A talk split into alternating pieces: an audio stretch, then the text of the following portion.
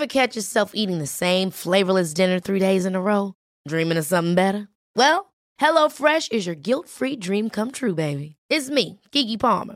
Let's wake up those taste buds with hot, juicy pecan-crusted chicken or garlic butter shrimp scampi. Mm. Hello Fresh. Stop dreaming of all the delicious possibilities and dig in at HelloFresh.com. Let's get this dinner party started. Planning for your next trip? Elevate your travel style with Quince. Quince has all the jet setting essentials you'll want for your next getaway, like European linen, premium luggage options, buttery soft Italian leather bags, and so much more. And is all priced at 50 to 80% less than similar brands. Plus, Quince only works with factories that use safe and ethical manufacturing practices. Pack your bags with high-quality essentials you'll be wearing for vacations to come with Quince. Go to quince.com/pack for free shipping and 365-day returns. Så, jo men nu, nu tycker jag det blir bra. Ja. Och du ser, om du ser att den där stoppar, då... Den då övre, är det den övre linjen som är eh, min linje? Nej, den nedre som är min linje. jag ska se. Eller? Ja, Eh, ko, ko, ko, ko. Jag är högst upp och du är längst ner. Ja, vad bra. Ja. Där är jag. Nu, nu ser jag mig. Ja, Som narkosläkare gillar man ju allt som blippar och har en skärm och sånt. Ja, men sånt som är mätbart. exakt. Och om den där slutar blippa och blinka då signalerar du till mig så sätter vi igång den igen. Ja, precis. Ja men jättebra.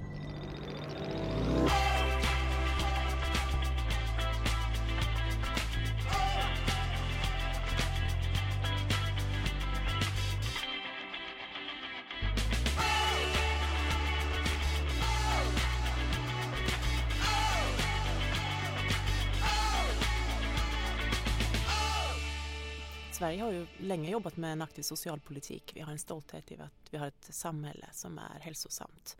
Eh, Men då handlar det också om att jobba med de strukturella frågorna och jobba på den här både aggregerade nivå men på systemperspektiven också. Mm. Man är, behövs ju som läkare och läkarkompetensen eh, i, i samhället. Man behövs utanför undersökningsrummet också. Mm, absolut. Och nu är vi utanför undersökningsrummet och i poddstudion och jag är jätteglad att du är här, Heidi Stensmyren, ordförande i Läkarförbundet. Välkommen! Tack! Tack för att jag får komma hit. Jätteroligt att du ville komma. Jag vet att du har supertufft och tajt schema, speciellt nu i december. Eh, Så jag är glad att du tog dig tid. Ja, men eh, jag är väldigt, väldigt glad för att få vara här eh, och jag springer här emellan. Jag startar dagen och håller på med minimilöner och omställningsavtal och ska fortsätta med minimilöner och kollektivavtal här efteråt. Bra, och det ska vi prata om idag. Jag tänkte börja med att fråga, hur kom det sig att du blev läkare?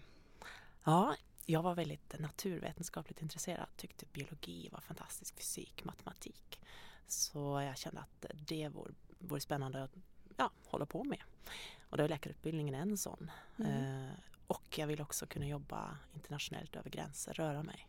Mm. Och läkaryrket är verkligen eh, globalt på det sättet. Jag har, så jag har rest ut i Europa, så jag har läst i Tyskland. Mm. Eh, och eh, ja, läkare har alltid rört sig över, eh, över gränser. Mm. Så det var faktiskt en naturvetenskaplig inriktning först och främst. Mm. Men det här ja, globala tycker jag är spännande. Det här intresset som du berättar om för naturvetenskap och matematik, är det någonting som du hade med dig redan som barn?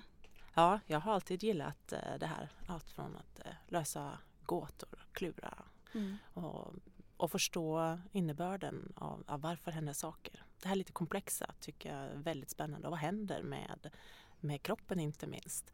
Mm. Och därav också narkosläkare, hur jag kan se fysiologin, eh, hur den fungerar. Jag kan ge ett läkemedel och så får jag en effekt och kan följa, kan monitorera. Mm. Och så det mänskliga på det här, hur människan fungerar. Jag tycker det är fantastiskt. Mm. Kommer du från en familj med läkare också eller är du först i släkten? Ja, jag är först i släkten.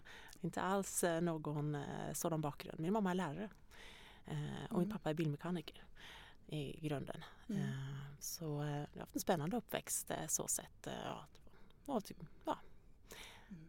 varit, varit nyfiken kan man säga Mm. och jag har fått möjlighet livet. Men eh, ingen läkarbakgrund och det är ju Mm. olika. Läkaryrket har ju många med läkarbakgrund och Mm. mycket traditioner på det, på det viset. Och eh, ja, kanske hade jag gjort andra val i, i, eh, min läkarkarriär om jag hade haft det. kan man ju reflektera över. Mm. Eh, Eh, men båda mina föräldrar var väldigt engagerade i, eh, i civilsamhället, i organisationer. De har jobbat lokalt med att hjälpa eh, lokala initiativ mycket. Engagerat sig för fritidsaktiviteter i, i samhället. Eh, de har varit mm. fackligt engagerade. Så jag har en, en sån bakgrund. Okay. Mycket. Min mm. morfar var eh, fackförbundsordförande inom, inom pappersindustrin exempelvis. Så vi har, okay. jag har en sån bakgrund. Det. Så det var, för mig var det ganska logiskt det här att jobba med de strukturella frågorna och, och engagera sig för kollektivet. Just det. Men du kommer från Norge från början? Ja. ja. Och hur gammal var du när du flyttade sen till Tyskland då för att plugga till läkare? 19 år var jag då. Okay. Så sen dess så har jag varit utanför. Ja, jag har varit knappt ett år i Norge eh, under tiden. Men mm. flyttat ut. Okay. Mm. Och, och, idag är ju det en fördel när vi får sådana influenser från Europa. Många mm. av de avtalen vi jobbar med idag de påverkas av eh, europeiska eh, regelverk. Okej, okay. mm. ja. Och också det som kommer in med frågan om minimilöner eller inte. Det kommer att påverkas eh, mycket av eh, europeisk regler reglering. Mm. Okej. Okay. Hur kommer det sig att du tog det här steget till att börja arbeta fackligt? Ja, när jag kom till Sverige så um, halverade jag min lön. Då hade jag varit i Norge ett år och jobbade mm. så kom jag hit. Och dessutom fick, hade man ju längre arbetstider här. Så tänkte jag det här måste man ju, det här måste man ju styra upp. Så här gäller det att um, kolla hur mm. det fungerar. Och på svensk arbetsmarknad då är det parterna som förhandlar. Och uh, ska man påverka så är det liksom in försöka ja, vara del av det hela. Så jag började engagera mig lokalt. Mm. Jag började i Borås och sen fortsatte jag i Göteborg och engagerade mig för frågor för att försöka påverka lokalt. Mm. Och på den vägen är det. Sen så ökade det engagemanget. Mm. Ehm, men det bottnar mycket i läkarnas arbetsvillkor. Kan du berätta om din resa från att du tog beslutet när du var AT i Borås till att börja engagera dig till att du har fått den positionen som du har idag som ordförande för Läkarförbundet? Ja. Hur har karriären sett ut liksom? ja, det var inte så planerat som det kanske kan se ut egentligen. Jag, när jag kom till Sverige så hade jag ingen bas. Jag, som utlandsstudent så, upplever man, så har man inte samma kontakter i det land man kommer till. Mm. Eh, och eh, jag stod väl på jag vikarierade då. Jag var inte inne i systemet ännu, precis så som väldigt många läkare har det i Sverige idag. Mm. Och jag stod på röntgenavdelningen och så ringde den lokala sylf, uh, sylf lokalavdelning och frågade om jag kunde tänka mig att gå på årsmötet. Mm. Och det tyckte jag var jätteroligt. Det var väl första eh, kontakt, kontakt med organisationen som på riktigt förutom att jag var medlem. Så jag gick dit och så blev jag invald i styrelsen. Så började det så långsamt och när jag kom till Göteborg så kom jag via, även då via SYLF i Göteborg in i läkar, den lokala läkarföreningens styrelse. Och så fick jag lite uppdrag när det där och jobba med frågor. Och eh, till sist så blev jag också invald i SYLF centralt i styrelsen och jobbade där med frågor. Och då kombinerade jag under hela tiden med klinik och fackligt engagemang.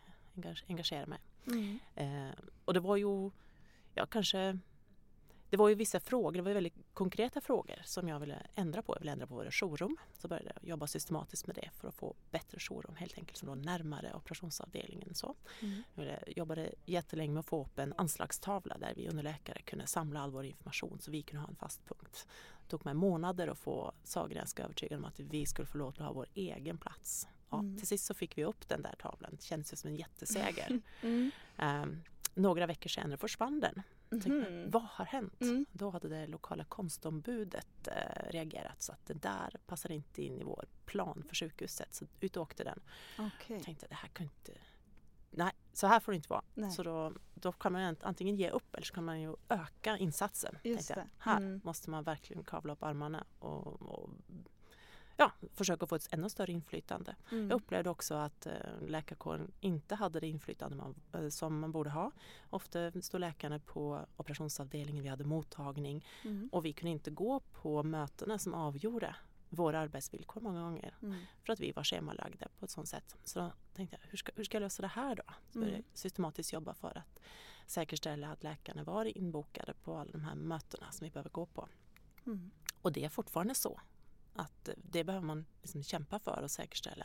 Att man inte eh, gallras bort eller att läkarna prioriteras ned och, mm, till att eh, hålla akutmottagningen igång. Det är klart vi ska göra det men då måste också alla möten schemaläggas så att man säkerställer att läkarna får vara med på de mötena som är viktiga. Varför valde du att bli allmänläkare? Ehm, ja, jag har varit inne på egentligen ja, i stort sett alla specialiteter. Till och med patologen tyckte jag var så här, ja men det här är ju intressant.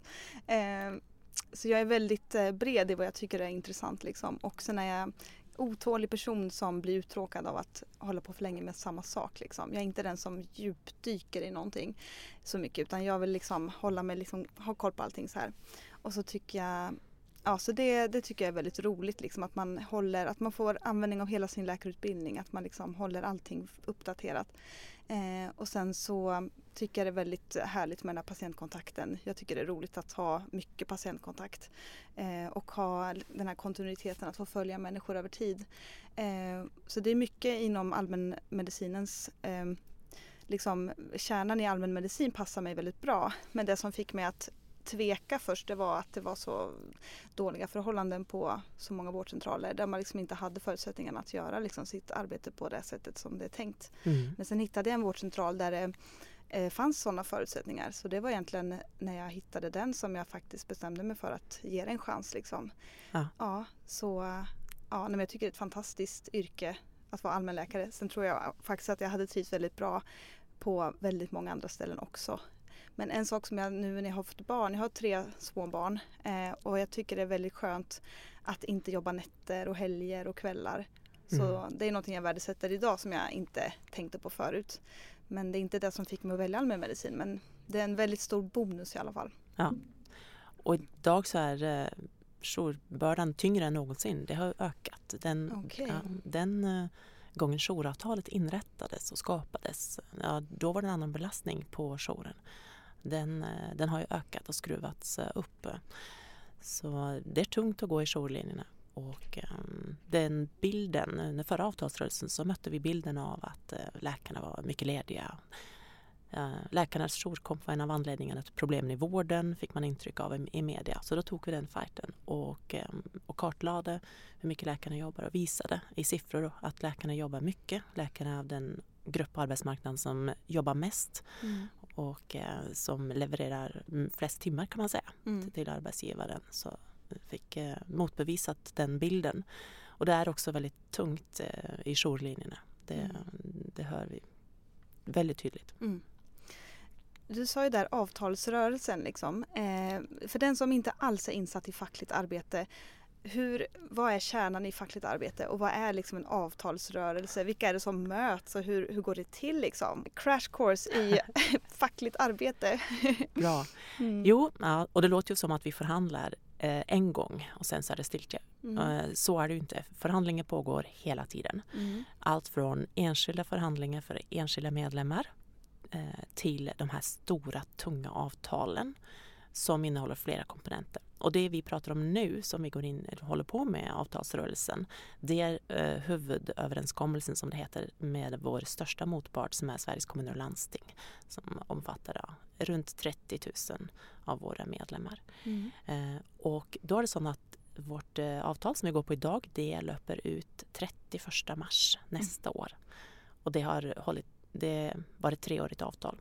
Och det betyder att eh, vi eh, kommer att ja, vi, vi håller på med det men jag kan väl eh, säga att eh, vi planerar att säga upp avtalet och det gör vi vid årsskiftet och då är det tre månaders uppsägningstid och då är den då till 31 mars. Och då ska ett nytt avtal förhandlas fram. Och då handlar det om eh, jouravtalen, om löneökningar, om en, en rad frågor som vi förhandlar en block mm. i samma avtalsrörelse. Sen så har vi då också pensionsförhandlingar som pågår och där förhandlar vi sam tillsammans med många andra förbund där det mm. ska på i eftermiddag exempelvis och synka med övriga förbund. Och det handlar ju då om pensioner som, och väldigt långa avtal, långt, långt fram i tid. Mm. Avsättningar som görs idag ska ju tas ut av våra medlemmar om 20, 30, 40 år. Det, det, och de pågår eh, parallellt. Sen så förhandlar vi idag försäkringar för våra medlemmar. Vad händer om man blir skadad i arbetet? Exempelvis. Det förhandlar vi också, pågår parallellt. Mm. Sen så förhandlar vi också om, om andra försäkringar, eh, socialförsäkringar, avsättningar eh, för föräldraledighet och så, och så vidare pågår.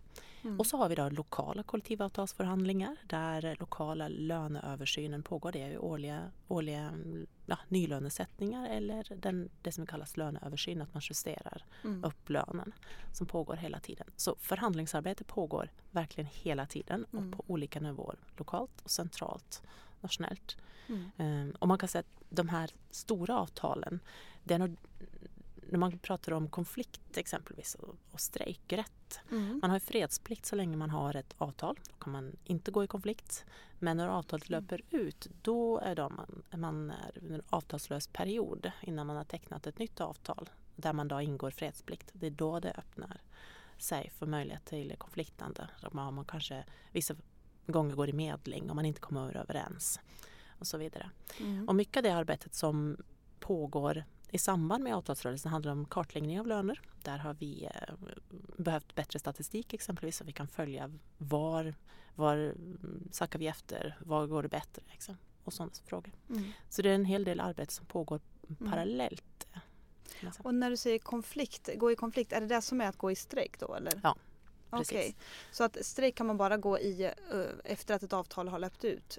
Eller kan Ja. det vara i den här uppsägningstiden, de här tre månaderna? Nej. Eller? Det är Nej. under tiden man förhandlar ett nytt avtal. Precis, Om man inte blir nöjd, då kan man gå ut i strejk. jajamän. Okej. Mm. Och, då, så, och då har vi ju en strejkkassa exempelvis. Är Då Mm. man, I media brukar kolla när, man, när det närmar sig medling eller konflikt eller strejk. Mm. Då kollar media på, har de muskler att strejka? Mm. Och då kan man säga, ja, vi har byggt upp en bra strejkkassa. Så vi har muskler att eh, kunna gå in i en konflikt kan man säga.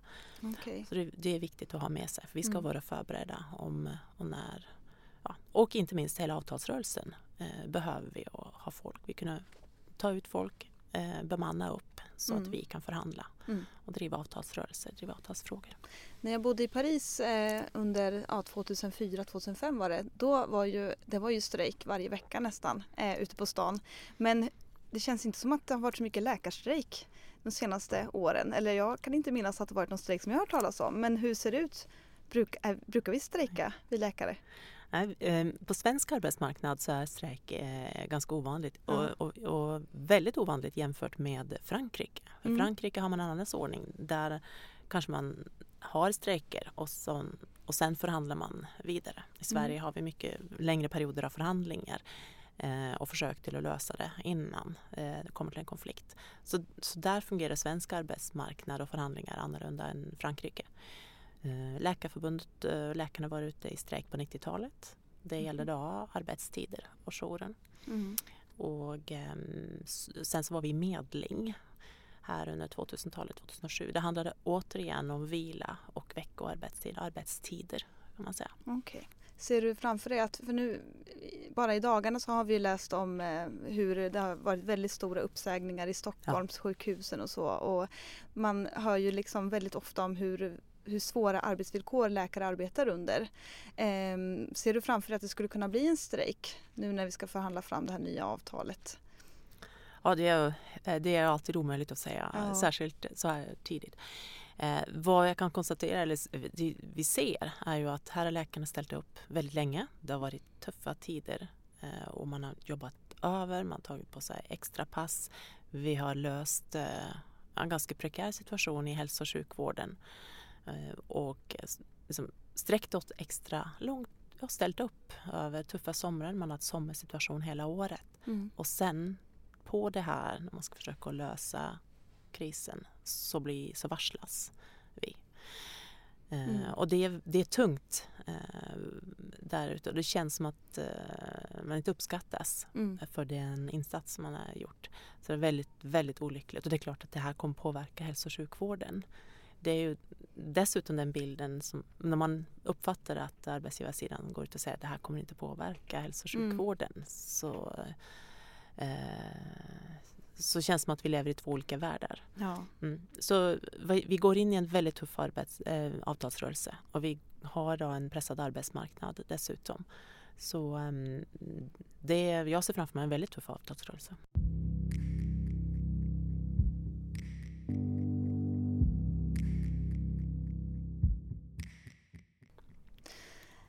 Som ordförande i Läkarförbundet så sitter du på en maktposition. Hur upplever du det?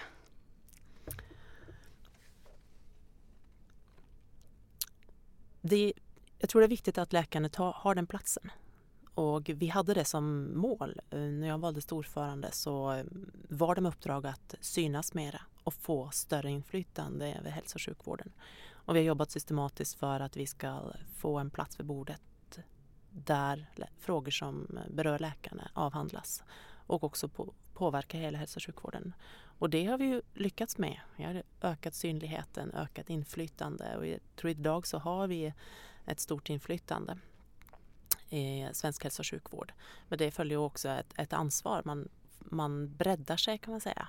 Det är väldigt många frågor där vi tillfrågas om och där vi är med. Eh, och, det, och det tror jag är bra. Jag tror att läkarnas kompetens behövs i svensk hälso och sjukvård. Mm. Hälso och sjukvården är en politiskt eh, styrd eh, ja, verksamhet. Men det är också kanske en av de allra viktigaste samhällspelarna som vi har. Det är hälso och sjukvården. Det är mm. också de som eh, tar, så där vi lägger störst resurser. Så mm. det är viktigt att läkarna har den här plattformen och har ett mm. inflytande över hälso och sjukvården. Så ja, det tror jag är viktigt. Mm. Viktigt för samhället. Och med makt så kommer ju också granskning och kritik. Eh, och det är någonting som man får hantera också som läkare, som alla läkare får hantera. Att man kan bli kritiserad och granskad. Men jag är väldigt nyfiken på hur du personligen hanterar att eh, just stå ut med den här granskningen och kritiken. Ja, det, som kan komma. Ja, men det är en del av, eh, av branschen. Det här är en politisk eh, fråga eh, mm. i stort. Och ehm, det får man vara beredd på. Det ingår att, ehm, att bli granskad. Och eh, är man en eh, maktfaktor i svensk hälso och sjukvård som, som läkare är, det gäller mm. både mig men det gäller också alla läkare, mm. så blir man eh, granskad. Um, och ehm, och då, han, då, får man hantera det, det får man ta med i beräkningen. Att, mm. att det pågår. Och så är det ju viktigt att kunna sålla också. Jag ska säga att i en sån här granskning har ju, och särskilt i höstens granskning, fått mycket positiv också eh, feedback. Folk som tycker att man gör bra saker, tycker att det här med utbildning är bra, att vi lever som vi lär. Mm. Det är ju inte så att man går till SKL och de kommer att eh, eh, fortbilda Eh, förtroendevalda inom Läkarförbundet mm. Utan där, vi som driver fortbildning och ledarutveckling så hårt ska vi leva som vi lär. Mm. Och det har vi fått upp på agendan. Mm. Men, men det är klart att eh, jag tror, är man... Vi ser också att läkare kan bli utsatta i media. Eh, både lokalt men också i nationell press. Där man som läkare är särskilt granskad från samhällets sida. Mm. Eh, och det kan vara tufft. Vi har också stöd till medlemmar som, som blir utsatta. Det mm. gäller på arbetsplatsen eller offentligt. Mm. Vi har kollegiala nätverk. Vi försöker också ha läkare som kopplar ihop så läkare kan mm. träffa andra läkare. Mm. Om du, har haft en, om du har haft en dag på jobbet och du känner att äh, nu har jag fått svidande kritik eller nu var det riktigt jobbigt här. Vad gör du för att liksom återhämta dig och samla kraft? Jag är samman med mina barn mycket. Mm. Eh, det ger mig väldigt kraft. Eh, och det är bra. Och så är jag mycket och springer. Mm. Så, eh, och så tänker man så här, ja det spelar väl roll, man har impact eh, kan man säga. Man försöker att lägga undan, och man får sålla informationen. Det är ju ett väldigt flöde idag. Mm. Och väldigt många tyckanden. Och många tycker att läkare tar för mycket plats kanske. och då får man, men då får man ändå stå för det och säga att ja, vi har ett stort inflytande och man kan tycka olika om mm. saker.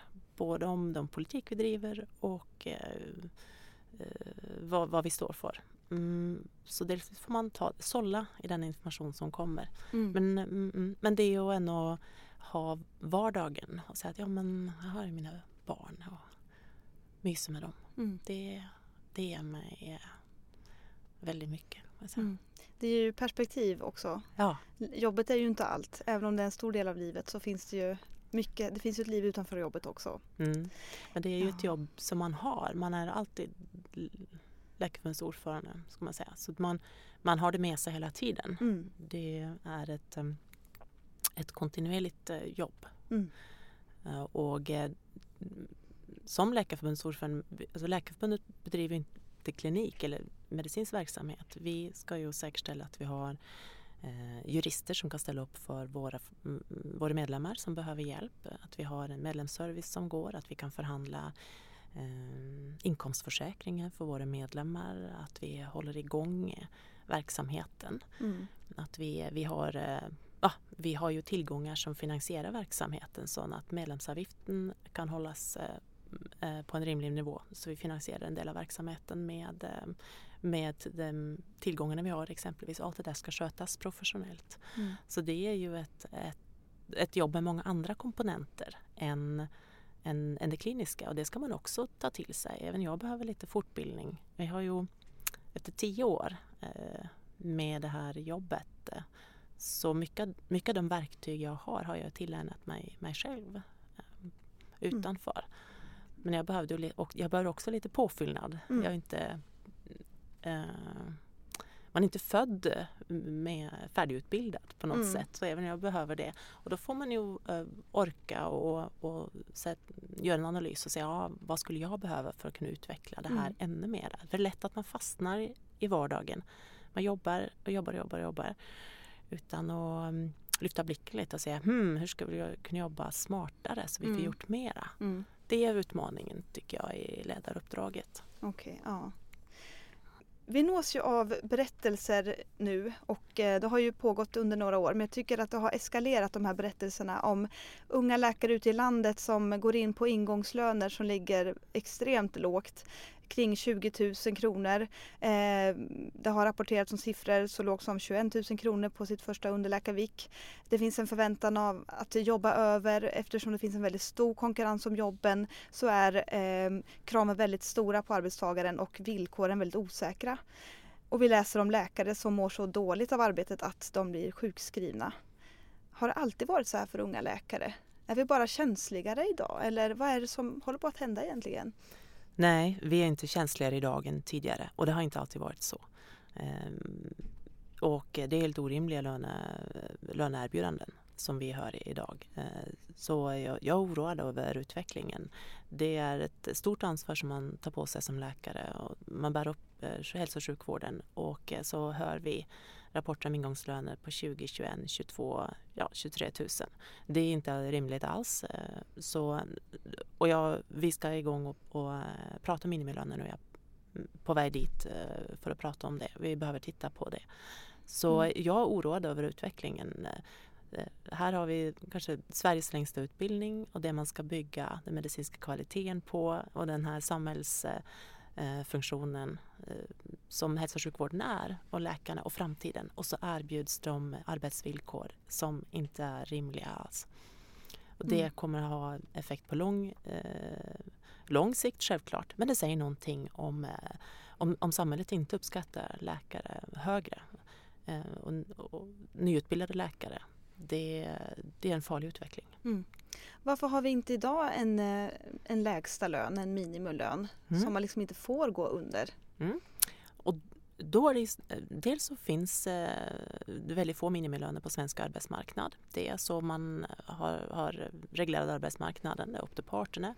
Och eh, senare, ja, över en, ska vi se, måste titta, om man säger en 20-årsperiod så har de successivt tagits bort. Och det var också en, en önskan från delar inom eh, läkarkåren att ta bort eh, lönenivåerna centralt. Okej, man hade För- centrala lönenivåer tidigare. Ja, för Ja. AT-lä- ja, man tog bort det först för ST-läkare och då hade man en bra löneutveckling efter det. Eh, Det hängde självklart ihop med en bra arbetsmarknad. Och sen mm, eft- med, på grund av det så tog man bort AT-läkarlönen, alltså lägst lönen. Mm. Och eh, sedan för två eller tre avtalsrörelser sedan så tog man bort eh, den för eh, medicinstuderande. Efter, och anledningen var att man upplevde att de normerade nedåt. Mhm. Det kan man diskutera. Det där är alltid fluktu- fluktuerande beroende Mm. på hur tiderna ser ut. Mm. Eh, För att, Ja. eh, Men jag tycker, det är, Ja. jag tycker det är läge att diskutera det här igen. ja. Ja. Och vilka är det som ska diskutera? Ska ni träffa liksom SKL och diskutera eller? Det kommer vi att eh, göra. Mm. Nu är jag på väg för att träffa andra förbund och då handlar det om lärarnas eh, förbund socionomers förbund, eh, fysioterapeuter och så vidare. Så vi Mm. diskuterar sinsemellan om hur det ser ut på arbetsmarknaden. Mm. Eh, Och så kommer Läkarförbundet diskutera det här internt och så lämnar vi över vårt yrkande eh, till SKL här och då ingår, börjar förhandlingarna. Vi kommer mm. att lämna dem strax innan jul, veckan innan jul. Då okay. byter vi yrkande som, som heter. Men eh, jag kan säga redan nu att det här är någonting vi diskuterar. Mm. If you're looking for plump lips that last, you need to know about Juvederm lip fillers. With Juvederm Volbella XC and Juvederm Ultra XC, your lip look, whether it's subtle or bold, can last up to one full year with optimal treatment and no additional maintenance. Find a licensed specialist and see if it's right for you at Juvederm.com today. That's J U V E D E R M.com. Add fullness to lips in adults over 21 with Juvederm Volbella XC or Juvederm Ultra XC. Do not use if you have severe allergies or a history of severe allergic reactions, or if you're allergic to lidocaine or the proteins used in Juvederm. Tell your doctor if you have a history of scarring or taking medicines that decrease the body's immune response or that can prolong bleeding. Common side effects include injection site redness, swelling, pain, tenderness, firmness, lumps, bumps, bruising, discoloration, or itching. As with all fillers, there's a rare risk of unintentional injection into a blood vessel, which can cause vision abnormalities, blindness, stroke, temporary scabs, or scarring. For full important safety information, visit Juvederm.com. When you're ready to pop the question, the last thing you want to do is second guess the ring. At Bluenile.com, you can design a one of a kind ring with the ease and convenience of shopping online. Choose your diamond and setting. When you find the one, you'll get it delivered right to your door. Go to Bluenile.com and use promo code LISTEN to get $50 off your purchase of $500 or more. That's code LISTEN at Bluenile.com for $50 off your purchase. Bluenile.com code LISTEN. Many of us have those stubborn pounds that seem impossible to lose, no matter how good we eat or how hard we work out. My solution is PlushCare. PlushCare is a leading telehealth provider with doctors who are there for you day and night to partner with you in your weight loss journey. They can prescribe FDA-approved weight loss medications like Wagovi and Zeppound for those who qualify. Plus, they accept most insurance plans. To get started, visit plushcare.com slash weight loss. That's plushcare.com slash weight loss. Hmm. Ehm, som underläkare och eh, eh, i processen att söka ST och sådär så är det ju väldigt intressant att diskutera med andra som är i samma situation och det finns ju grupper på Facebook kring eh, underläkarlöner och ST-löner och sådär. Och där är det väldigt tydligt att det är väldigt svårt att eh, få en individuell löneförhandling inför sitt första, eh, inför sin ingångslön. Och svaret som väldigt många nås av när de träffar verksamhetschefen på ett sjukhus eller på en vårdcentral det är ju att ja, jag skulle gärna vilja ge dig en högre ingångslön men jag kan inte för att HR, HR har sagt en, en, satt en nivå. Och sen får man liksom inte träffa den som man skulle vilja diskutera med. Eh, hur ser du på det här Heidi? Ja, det är helt orimligt. Eh, vi har ju ingått avtal där lönen ska vara individuell och den ska vara differentierad. Och vi möter en motpart SKL som eh, vill ha ett icke-definierat löneutrymme med hänvisning till att eh, lönen ska kunna förhandlas lokalt. Eh, och då ser vi, får vi signaler om att det inte fungerar. Att individen möter en så stark motpart mm. som i princip sätter lönen ensidigt som man sätter på ja, HR-kontoret. Mm. Det är inte alls rimligt och det visar bara på att vi har en, en dysfunktionell arbetsmarknad med en motpart som är väldigt stark och har i nästan till monopol på, arbets, på arbetsmarknaden för mm. våra medlemmar. Eh, och slutsatsen är ju då att då måste vi ha avtal som kan matcha en så stark eh, motpart. Mm, och eh, man kan diskutera mycket mm, olika avtalslösningar men det, det är helt orimligt att individen själv då möter en motpart som man inte har möjlighet att förhandla mot. Som i princip mm. eh, använder en eh, lönekartell lokalt. Mm. Vad tycker du är en rimlig eh, minimilön, ingångslön för en eh, läkarstuderande termin 9? Vi har, lite, vi har tittat lite olika och, och sett. Eh, vi, vi har ett möte ikväll och vi återigen ska diskutera det här vi mm. bland annat sitter med studenternas organisation. Så att jag, mm. jag ska faktiskt inte, ska vara lite försiktig med att säga det här. Mm. Men jag har sett några trappor som, i Sverige som mm. verkar mer rimliga. Tycker inte en lön på 21 000 är rimligt. Mm. Kan vi säga. Jag, jag, jag kan bara återigen konstatera att eh, arbetsmarknaden för läkare där det är en part, en region kanske, som är så stark. Eh, det är eh, det, det finns stor risk för att man får en dysfunktionell arbetsmarknad. Det finns också stor risk för att läkare säger att det här tänker jag faktiskt inte vara med om, det är inte rimligt eh, och väljer en annan bransch och det ser mm. vi också. Vi kan mm. se det också tydligt i våra grannländer som Finland exempelvis att nyutbildade läkare väljer en annan bransch. Och med läkarutbildningen är man inte bunden att enbart välja regionen som arbetsgivare. Det finns också andra möjligheter. Men jag tror eh, mm. det är helt nödvändigt att samhället visar läkarna uppskattning. Mm. Och det är inga oemula lönekrav, det är helt rimliga lönekrav. Mm. Sylf gjorde, alltså Sveriges yngre läkarförbunds eh, eh, organisation, gjorde ju en undersökning eh, i väntan på AT, heter den.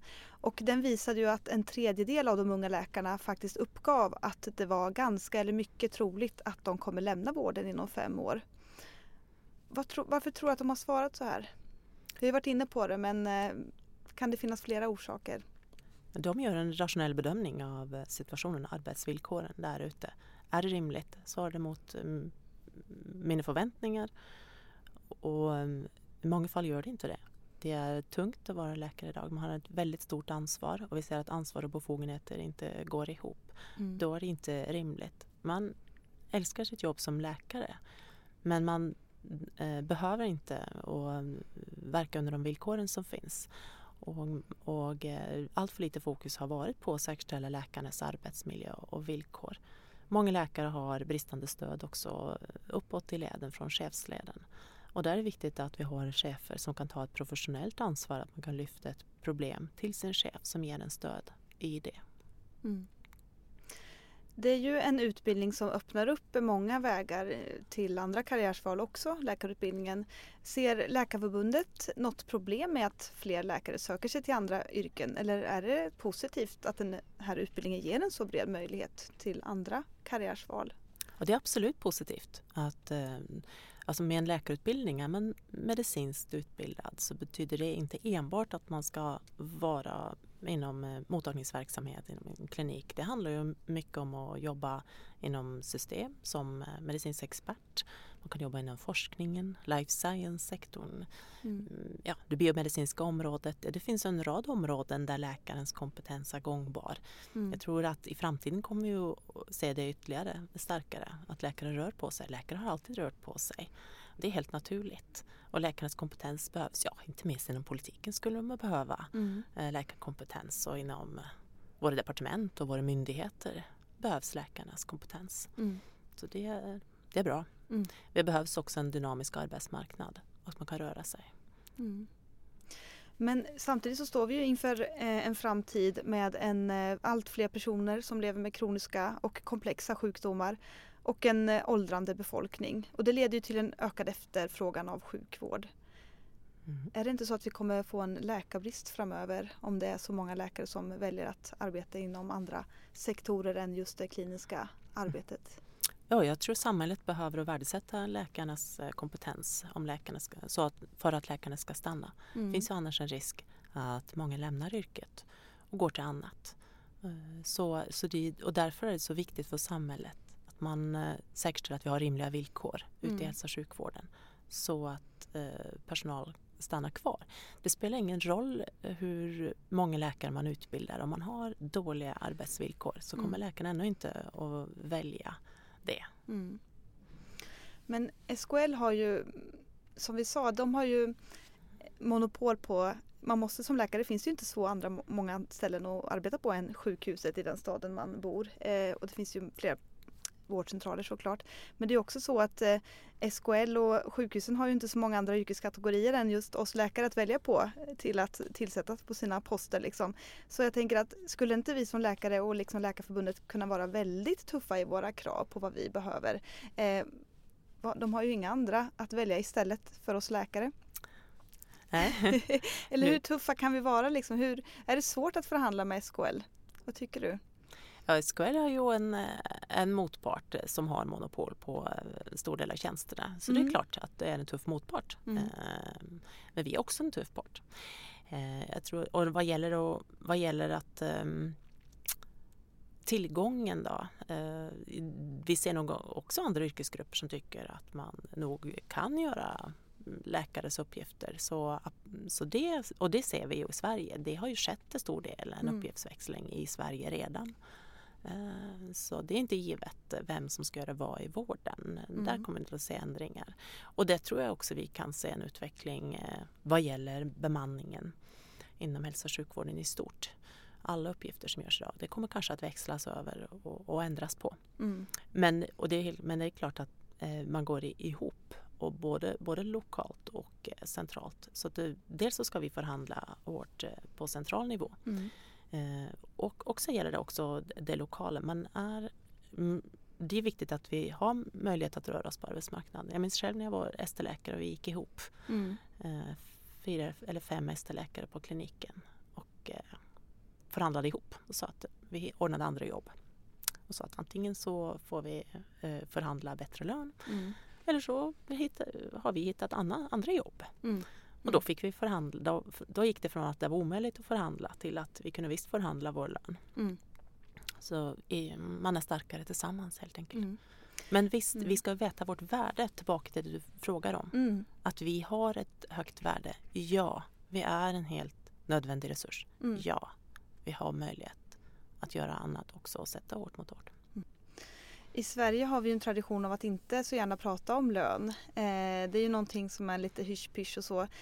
Det tänker jag det är någonting som kan ligga oss i fatet när vi ska få upp våra löner att man vet liksom inte vad kollegorna tjänar. Förutom om man jobbar eh, inom regionen så kan man ju ringa till HR och få ut lönelistor på, för det är offentliga liksom, handlingar så. Mm. Eh, men det är nog inte så många som pratar lön, tänker jag. Vad tänker du om det? Behöver vi bli bättre på att eh, ta bort det här tabubelagda ämnet lön och börja prata mera kring det? Ja, ja. Och två saker har läkare varit dåliga på att prata om. Eller dåliga, men vi har haft svårt med att få förståelse tror jag, eh, allmänhetens ögon. Det är våra arbetstider och det är vår lön. Mm. För avtalsrörelsen tog vi det med arbetstiderna då bilden var att ja, läkarnas jour var problemet. Det var därför man inte kunde bemanna vården för att vi var jourkomplediga. Så och då tog vi den och visade på att det inte stämde. Och mm. nu är det lönen, dags för lönen. Och då är den här bilden, vi får signaler om eh, löne, löneerbjudanden på 21-22 000. Medan i statistiken i media så möter vi en bild av att läkarna är högavlönade. Mm. Och det är den bilden vi måste visa upp och säga att nej, men det är så här det ser ut. Läkare har inga ohemula löner. Mm. Läkare har inte bättre villkor än alla andra. Vi har tvärtom med det jobb vi gör låga löner. Mm. Så, det, så det, det gäller att vi vågar prata lön. Men historiskt sett så har läkare inte pratat lön. Det måste vi ändra på. Mm. Och det handlar ja. återigen om att, att veta sitt värde och säga att ja, vi har ett stort ansvar och vi måste ha lön som motsvarar det ansvaret. Just det. Eh, på Sacos lönesök så finns det väldigt tydlig statistik över eh, lönerna i landet kring, eh, hos läkare. Och eh, jag fick hjälp av en eh, eh Facebook eh, person att ta fram lite statistik för, från tio år sedan. Och då låg ST-lönerna på 39 000 ungefär ingångslönen. Eh, eller förlåt, medellönen på, hos ST-läkare för tio år sedan låg på 39 000 och idag ligger motsvarande medellön på 46 000. Så det motsvarar en löneökning på mindre än 2% årligen. Um, vad tycker du är en rimlig löneökning när man pratar om liksom lönerevisioner och hur mycket det ska öka varje år? Vad är Läkarförbundets mål liksom? Mm. Eh, jag tycker vi ska ha, eh, att vi besträvar efter att vi ska ha en, eh, med anledning av att vi har sackat efter, borde rimligen ha en, en högre löneökningstakt för nu än, än utvecklingen för att hämta in, mm. tycker jag nu. Ehm, och vi bör vara rätt värderade. Då kan man fråga, så det är två frågor. Är vi mm. rätt värderade där vi ligger nu och eh, bör vi öka snabbare takt för att ändra på det? Mm. Jag, jag, tycker vi bör eh, öka snabbare eftersom jag tycker att vi har sackat efter för mycket. Mm. Ja, vi ska inte sacka efter allt. Tvärtom så har vi en del att hämta upp. Mm. Vill du säga någon årlig procentuell siffra? Nej, svårt, svårt att säga. Det beror ju på, eh, det beror ju på inflationen och mm. övrig utveckling för det är en relativ siffra. Ja, om, precis. Mm, om vi får 2,5 procent löneökning och inflationen är 5 procent, ja det var liksom, taget i luften. Mm. Men då hänger vi inte med. Mm. Så det beror på um, värdet av pengarna. Mm. Och där kan man säga, där handlar det om pengar på många sätt. En peng är ju den som ligger i lönen. Sen så beror det ju på sociala avgifter, pensionsavsättningar, ja, totalsumman vad läkarna får ut netto inklusive vad de måste betala på annat håll. Det, är den totalen som är viktig. Och sen så tycker jag också att man ska titta på hur mycket man jobbar. Läkare jobbar många timmar. Man jämför av och till med andra yrkesgrupper. Men då ska man också veta att Eh, läkare jobbar många timmar vid, basen en 40 timmars vecka medan andra yrkesgrupper kanske inte har 40 timmars vecka. Då slår man ju timlönen ut på en annan siffra. Så man ska våga titta på timlönen också. Mm.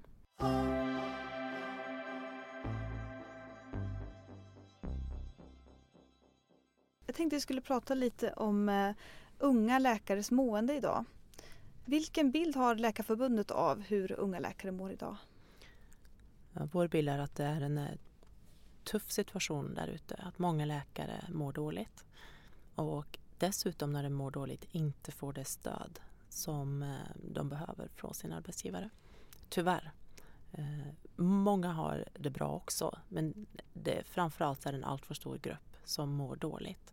Och då ser vi en kombination av högt ansvar eh, och bristande stöd i yrkesrollen. Vi ser att många behöver jobba över för att få vardag, arbetsdagen att gå ihop. Och vi ser att eh, eh vila och återhämtning efter jour är svårt att få ut. Många får inte ut sin, eh, sin vila efteråt. Och jourpassen är tunga. Så det är en kombination av, av bristande stöd och eh, stort ansvar. Mm. Hur kan en enskild läkare som mår dåligt få stöd av facket i en sån situation? Mm. Och vi har då förutom vår, eh, vårt lokala arbete, lokala föreningar och vi har skyddsombud. Eh, vi har, mm, vi har också då en kollegialt kollegial stöd där man kan kontakta och få kontakt med en kollega.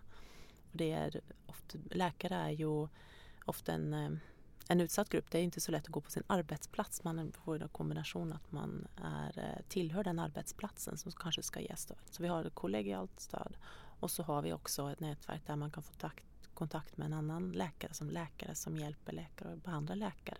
Så det finns lite olika stöd. Mm. Och sen så är ju också vår roll framförallt att trycka på arbetsgivaren och, och säkerställa att det finns ett stöd där. Vi har ju sett allt för många exempel där det har varit allvarliga situationer och tillbud ute på arbetsplatserna. Och den som inte blir omhändertagen efteråt är kanske läkaren som får fortsätta sin mottagningsverksamhet. Mm. Men den som kanske har stått i första leden och fått ta den största smällen av någonting som har hänt ute på arbetsplatsen. Det är ju inte rimligt. Mm. Men hur blir stämningen på en arbetsplats om en ung läkare som till exempel mår dåligt av stress drar in facket? Mm. Svår situation kan det, kan det vara. Många som är unga på arbetsmarknaden har idag trygga anställningskontrakt, korttidsvikariat, få kämpa för att få en ST. Ja, det är ingen situation där det är så lätt att dra in facket och, och eh, kanske klaga på sin arbetsgivare och uppmärksamma brister. Man är rädd för att uppmärksamma det, så det är en väldigt svår situation. Och, eh, och då, får man, då får man jobba på flera fronter och jag tycker att den situationen med vikariat idag den är helt oacceptabel. Det används i all för stor utsträckning.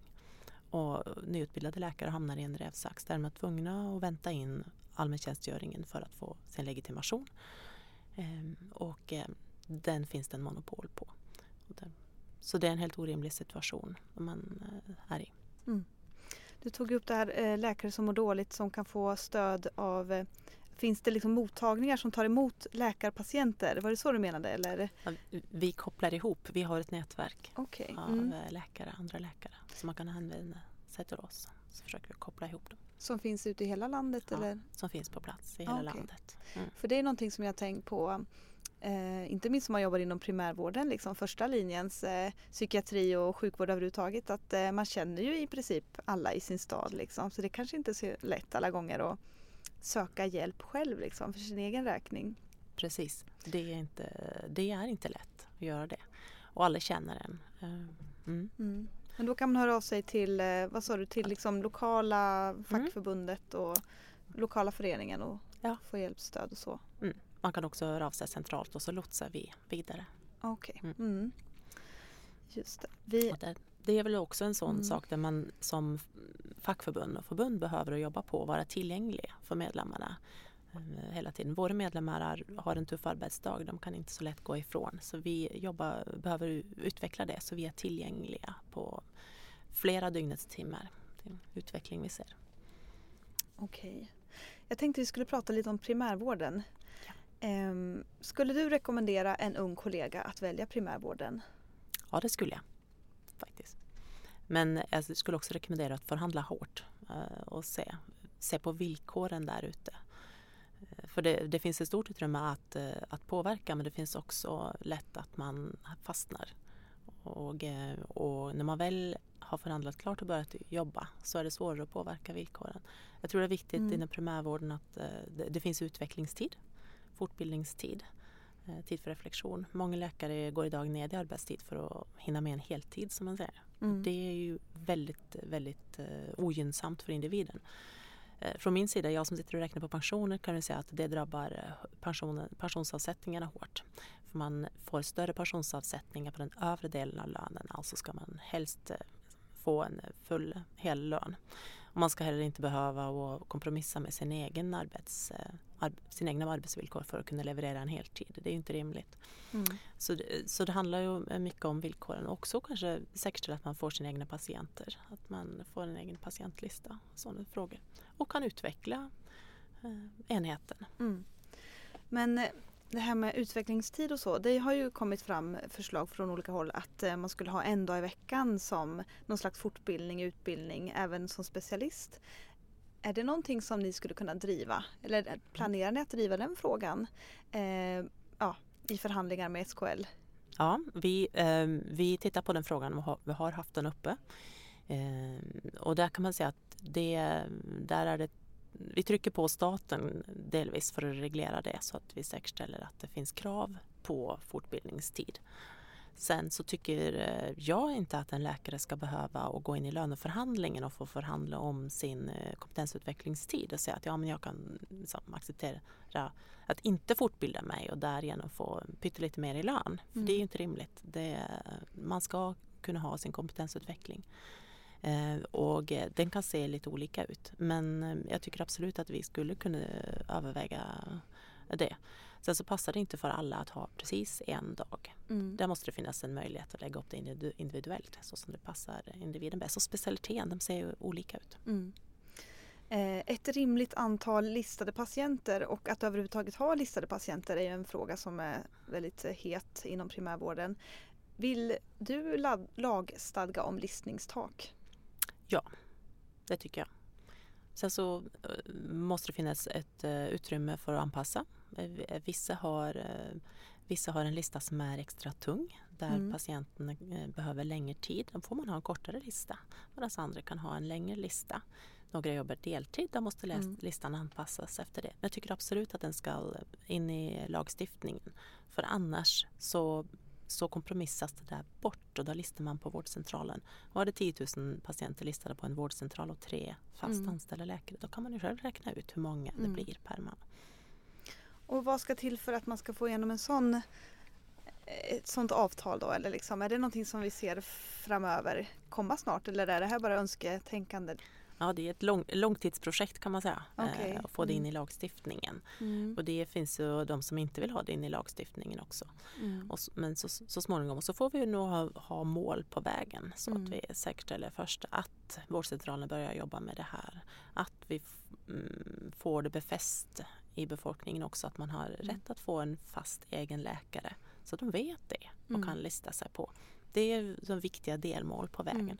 Och att läkarna också är varsade där ute på vårdcentralen att ja, min vårdcentral har all möjlighet i världen att lista på mig och använda de instrument som, som kommer på plats. Så det kommer att bli, tror jag, eh, delmål på vägen dit.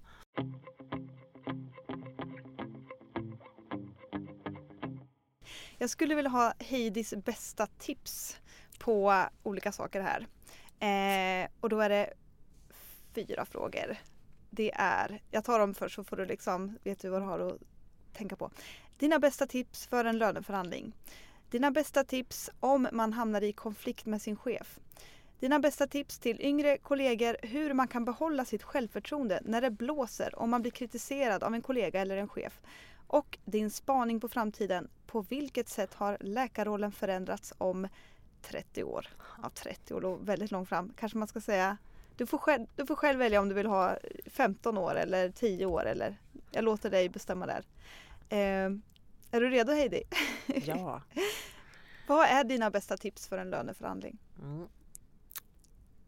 Ta, självklart, kolla så långt det går eh, vilka löner som, som gäller.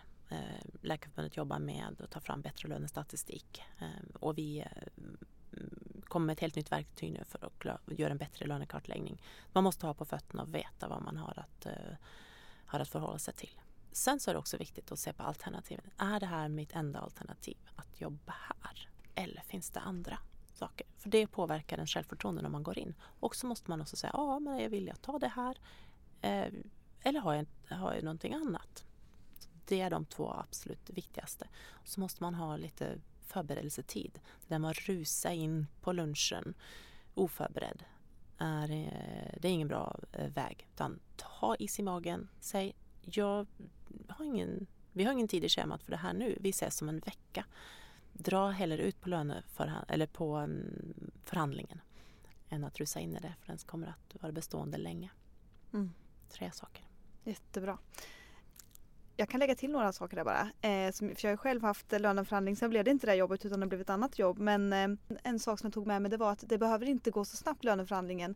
Man kan eh, ses igen och eh, fortsätta diskutera där man avslutade sist. Det finns folk som har haft liksom, flera möten och fått upp sin lön jättemycket och det var något helt nytt för mig att man faktiskt kunde göra på så sätt. Liksom. Ja, mm. jättebra. Precis. Mm. Jag säger så här, ja, jag hör vad du säger. Jag tar med mig det här och funderar. Vi, vi kan väl träffas om en vecka eller två. Mm. Och det kan man ha multipla gånger. Man ska också tänka att för arbetsgivaren så är det här den viktigaste resursen de har. Mm. Det är ju eh, humankapitalet, läkarna. Mm. Mm. Så för dem är det också en jätteviktig förhandling. Det är kanske bara en gång om året de anställer en ny läkare. Så det, är kanske en, det, det ska man ha med sig. Mm. Eh, och inte minst tänk på det, det finns ju andra saker att förhandla om än lönen också. Så när man väl har kommit överens om lönen så kanske man mm, har andra saker som man kan tänka sig att förhandla in. Absolut. Vad är dina bästa tips om man skulle hamna i en konflikt med sin chef? Ta kontakt med Läkarföreningen. Eh, ha is i magen och också där försöka behålla lugnet. Eh, sen så är det en enormt jobbig situation för, för individen. Eh, och eh, ta stöd framför allt. Eh, för det, mm, som läkare är man ju van av att ofta fatta beslut enskilt, ta enskilt ansvar. Men det är också väldigt utsatt många gånger. Och vi är vana av att vara garanten för att saker och ting ska bli bra. Men när vi själv mår dåligt, då kan vi inte det. Då måste vi ha mm. stöd. Min kollega Ann-Katrin Kådan som jag har haft AT-läkarna med, vi har varit ute och föreläst till yngre kollegor om, eh, ja, temat har varit eh, är det bara jag som inte kan det här och eh, just kring självförtroende och att man kan, det, det, kan svikta ibland och att man kan må väldigt dåligt då. Så då är nästa fråga då, dina bästa tips till yngre kollegor för hur man kan behålla sitt självförtroende när det blåser och man blir kritiserad av en kollega eller chef eller patient. Mm. Förutom det här att ta stöd, rent professionellt eller av en organisation, så är det det att ha vänner och kollegor som man eh, mår bra ihop med det är viktigt att ha någon som stöttar en och stöttar varandra. Jag brukar ta upp det när jag pratar internt för våra, att vi ska stötta varandra, ge pepp. Och också tänka på när man ser att en kollega mår dåligt då, eh, och stödja den. Det är viktigt. Mm. Stötta varandra som kollegor. Mm. Det kan blåsa rätt hårt. Mm. När du besvarar sista frågan så tar jag en bild på det om det är okej. Okay. Så jag får lite till mitt Instagram. Och sista frågan var din spaning för framtiden. På vilket sätt har läkarrollen förändrats om, ska vi säga 15 år då kanske? Mm. Så tar jag en bild på det här Heidi. Då kommer vi. så. ja. Vi kommer fortfarande att vara den medicinska expertisen. Eh, vi kommer i större utsträckning att ha bättre hjälpmedel i form av AI och teknologi. Jag tror vi kommer att ligga på the edge, eh, den tekniska utvecklingen i större utsträckning. Och att vi har eh, Claims and territory på eh, det medicintekniska området också. Vi kommer också eh, se en större kombination av läkare som jobbar ihop med tekniker. Vi har redan ett samarbete och tätt, eh, tät kontakt med ingenjörerna exempelvis. Där tror jag vi kommer att finna, befinna oss. Jag tror också att läkarna kommer att finnas i de beslutande organen där vi fattar beslut om folkhälsofrågor på politisk styrningsnivå. Jag tror mm. vi kommer att se fler läkare i ledande positioner inom myndigheter också. Mm. För det handlar om, om de här samhällsresurserna som vi tar hand om. Mm. Vi kommer sippra ut i samhället. Ja. Det låter bra. Vilken bra spaning. Tusen tack Heidi Stensmyren för att du kom till podden och pratade med mig. Det var jättetrevligt och intressant att ha dig här. Tack detsamma. Då ska jag få ta en bild av dig också. ja, det går bra. Absolut. En fantastisk kollega. Jag är så stolt av, eh, vi har en enormt stark eh, yngre läkarkår som är väldigt driftig. Mm. Jag är så enormt stolt. Kul. Mm. Ja men det håller jag med om. Mm. Absolut. Ja, nu ska du få rusa vidare på nya uppdrag så får vi se om vi kanske ses i framtiden. Du är ja. välkommen tillbaka till podden. Tack så mycket. Tack så mycket. Så, då stänger vi av här. Vad spännande. Ja.